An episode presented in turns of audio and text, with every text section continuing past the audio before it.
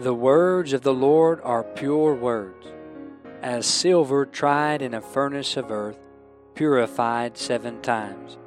Thou shalt keep them, O Lord, thou shalt preserve them from this generation forever.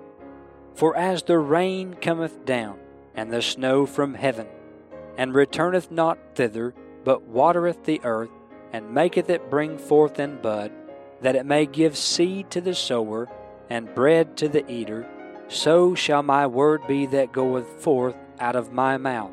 It shall not return unto me void, but it shall accomplish that which I please, and it shall prosper in the thing whereto I sent it. Welcome to another program with Truths to Live By, a ministry of Harriman Baptist Tabernacle in Harriman, Tennessee. You're listening to Brother Benjamin Cooley. I pray we would be a blessing to you today.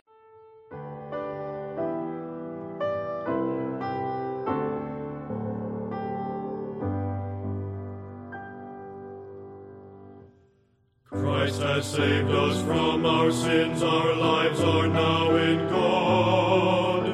We desire the holy word to order where we trod. All for Christ, self we count as dross.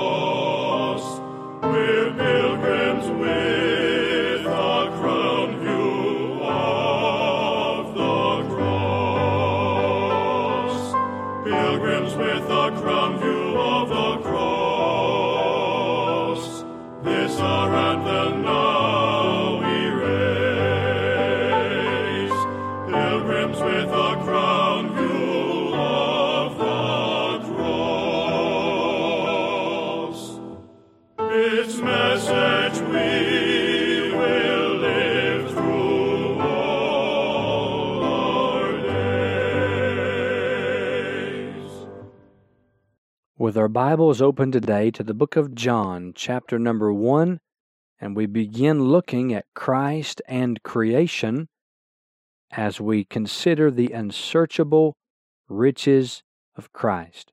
First, a word of prayer, and then we'll begin reading with John chapter 1, verse 1. Our Father in heaven, Lord, I come now in the name of Jesus Christ, asking you to touch me that I may preach in an acceptable manner.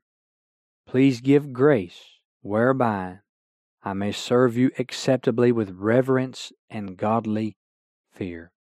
Help us to glorify your dear Son and his precious name. May it ever and only and always be exalted in our life and in our death. Lord, help us to leave behind for our children, friends, and family a testimony of knowing, pleasing, and serving Jesus Christ our Lord. In Jesus' name, amen and amen. John 1, verse 1 In the beginning was the Word, and the Word was with God, and the Word was God. The same was in the beginning with God. All things were made by him, and without him was not anything made that was made. In him was life, and the life was the light of men. And the light shineth in darkness, and the darkness comprehended it not. And here we see Christ, the sovereign.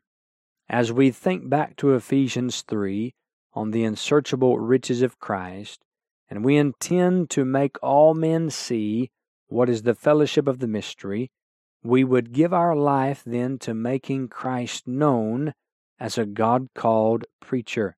And to make men see Christ is to point them to the revealed and written Word of God and see the royal redeeming riches of Christ. Oh, the depth of the riches both of the wisdom and knowledge of God. How unsearchable are his judgments and his ways past finding out. Though it would take a thousand lifetimes, and that would still be insufficient, we are seeking to unearth and uncover the riches of Christ Jesus our Lord. And we embark now to see his exalted position of sovereignty. As you consider John's gospel account, you must remember or realize that he wrote it to emphasize the deity of Christ. That is, Jesus Christ is God. And his burden begins here in making men see that Christ was God and he came down to man and he was manifest in the flesh. The key verse to unlock this book is at the back door, chapter 20, two verses, 30 and 31. And many other signs truly did Jesus in the presence of his disciples, which are not written in this book. But these are written, that ye might believe that Jesus is the Christ, the Son of God, and that believing ye might have life through his name. Now, let me say here, John said many other signs truly did Jesus, which are not written, but these are written that ye might believe. Consider this. Quit wondering and even worrying about what Jesus did and said that's not written in the Scriptures. Why? Because these are written. And what is written is for our learning, is for our admonition, is therefore for our living. And though all of the Scriptures are not wrote about me or even to me, they are all for me. Keep things in their context. Make the distinction between Jew, Gentile, and the church of God. Never replace Israel with the church. Rightly divide the word of truth. But these are written. Focus on what is written. Know your Bible. Yea, know your sword, the sword of the Spirit, and with it you can wage war against the enemy and be clothed in the power of God, in the armor of God. And let me just stop there because I'm going to get off on a, a rabbit trail and never make it back. But I want to emphasize quit wondering about what Jesus did or said that's not written because these are written. And so John said, What I've wrote down is that you might believe that Jesus is the Christ, the Son of God, and that believing you might have life through his name. To say that Christ is sovereign means that he is supreme in power and he possesses supreme dominion. He resides as the ruler. Alongside of Acts 10:36 we say amen and truly he is Lord of all as we come down through the chapter to verse 14.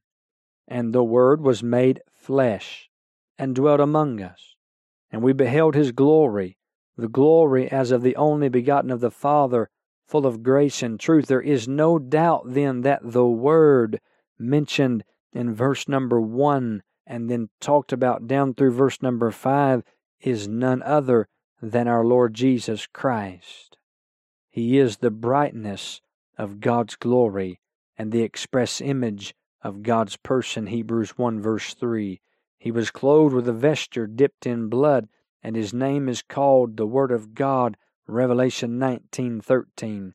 And since Christ is the Word, he is therefore God's answer to the needs of mankind. He is God's Word sent down to men from heaven on high. He is the expression of God's emotions. He is the declaration of God's mind. He is the revelation of God's character. He is the fulfillment of God's will. Hallelujah. He is the means of God's redemptive purpose. He is the embodiment of God's person. Yes, in Him dwelleth all the fullness of the Godhead bodily.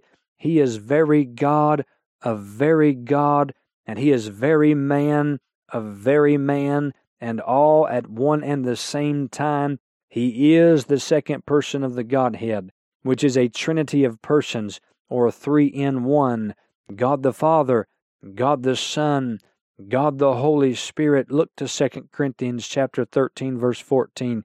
Here 1 John chapter 5 verse 7 for there are three that bear record in heaven the Father, the Word, and the Holy Ghost, and these three are one. And without controversy, great is the mystery of godliness. God was manifest in the flesh. Not he, but God was manifest in the flesh. The King James Bible translators honored the deity of Christ, and God was manifest in the flesh, justified in the Spirit, seen of angels, preached unto the Gentiles, believed on in the world, received up into glory 1 Timothy 3:16 that which was from the beginning which we have heard which we have seen with our eyes which we have looked upon and our hands have handled of the word of life. For the life was manifested, and we have seen it, and bear witness, and show unto you that eternal life which was with the Father, and was manifested unto us. First John 1 1 and 2. Yes, he is the word of life. No man hath seen God at any time. The only begotten Son, which is in the bosom of the Father, he hath declared him. John chapter 1 and verse 18. Now we're going to give you some points, and we won't be able to develop these, but in John 1 1 and 2, we see the pre existence of the Word. We've not stumbled upon his beginning. On the contrary, John takes us back before the beginning into eternity past, and we see Christ pre existent before his birth, and he's more than that. He is the eternal Son of God self existing for all of eternity, here when there was nothing but God. But then we see also the power of the Word. In chapter 1, verses 3 through 5, Christ wields the power of creation and he wields the power of comprehension. Yes, he is the Word of God and verse 5 of John chapter 1 And the light shineth in darkness, and the darkness comprehended it not. Are you still in darkness, friend? Are you blinded by Satan, the God of this world? Then turn to the light. Hear the light of the Lord. Christ died for your sins according to the Scriptures, and he was buried, and he rose again the third day according to the Scriptures. He has come a light into the world, that whosoever believeth on him should not walk in darkness, but have the light of life, which light and which life is only found in Jesus Christ, our Lord. We thank you for making this ministry a part of your day. And in closing, we want to point you to the words of our Lord in Matthew chapter 4 and verse 4. He answered and said, It is written, Man shall not live by bread alone, but by every word that proceedeth out of the mouth of God. And truly it is written. God's Word, every word, presents us with truths to live by. You've been listening to Brother Benjamin Cooley. Please send all correspondence to Truths to Live By, P.O. Box 575. Harriman, Tennessee 37748. Or you can email us at bmarkcooley at gmail.com. And finally, brethren, pray for us.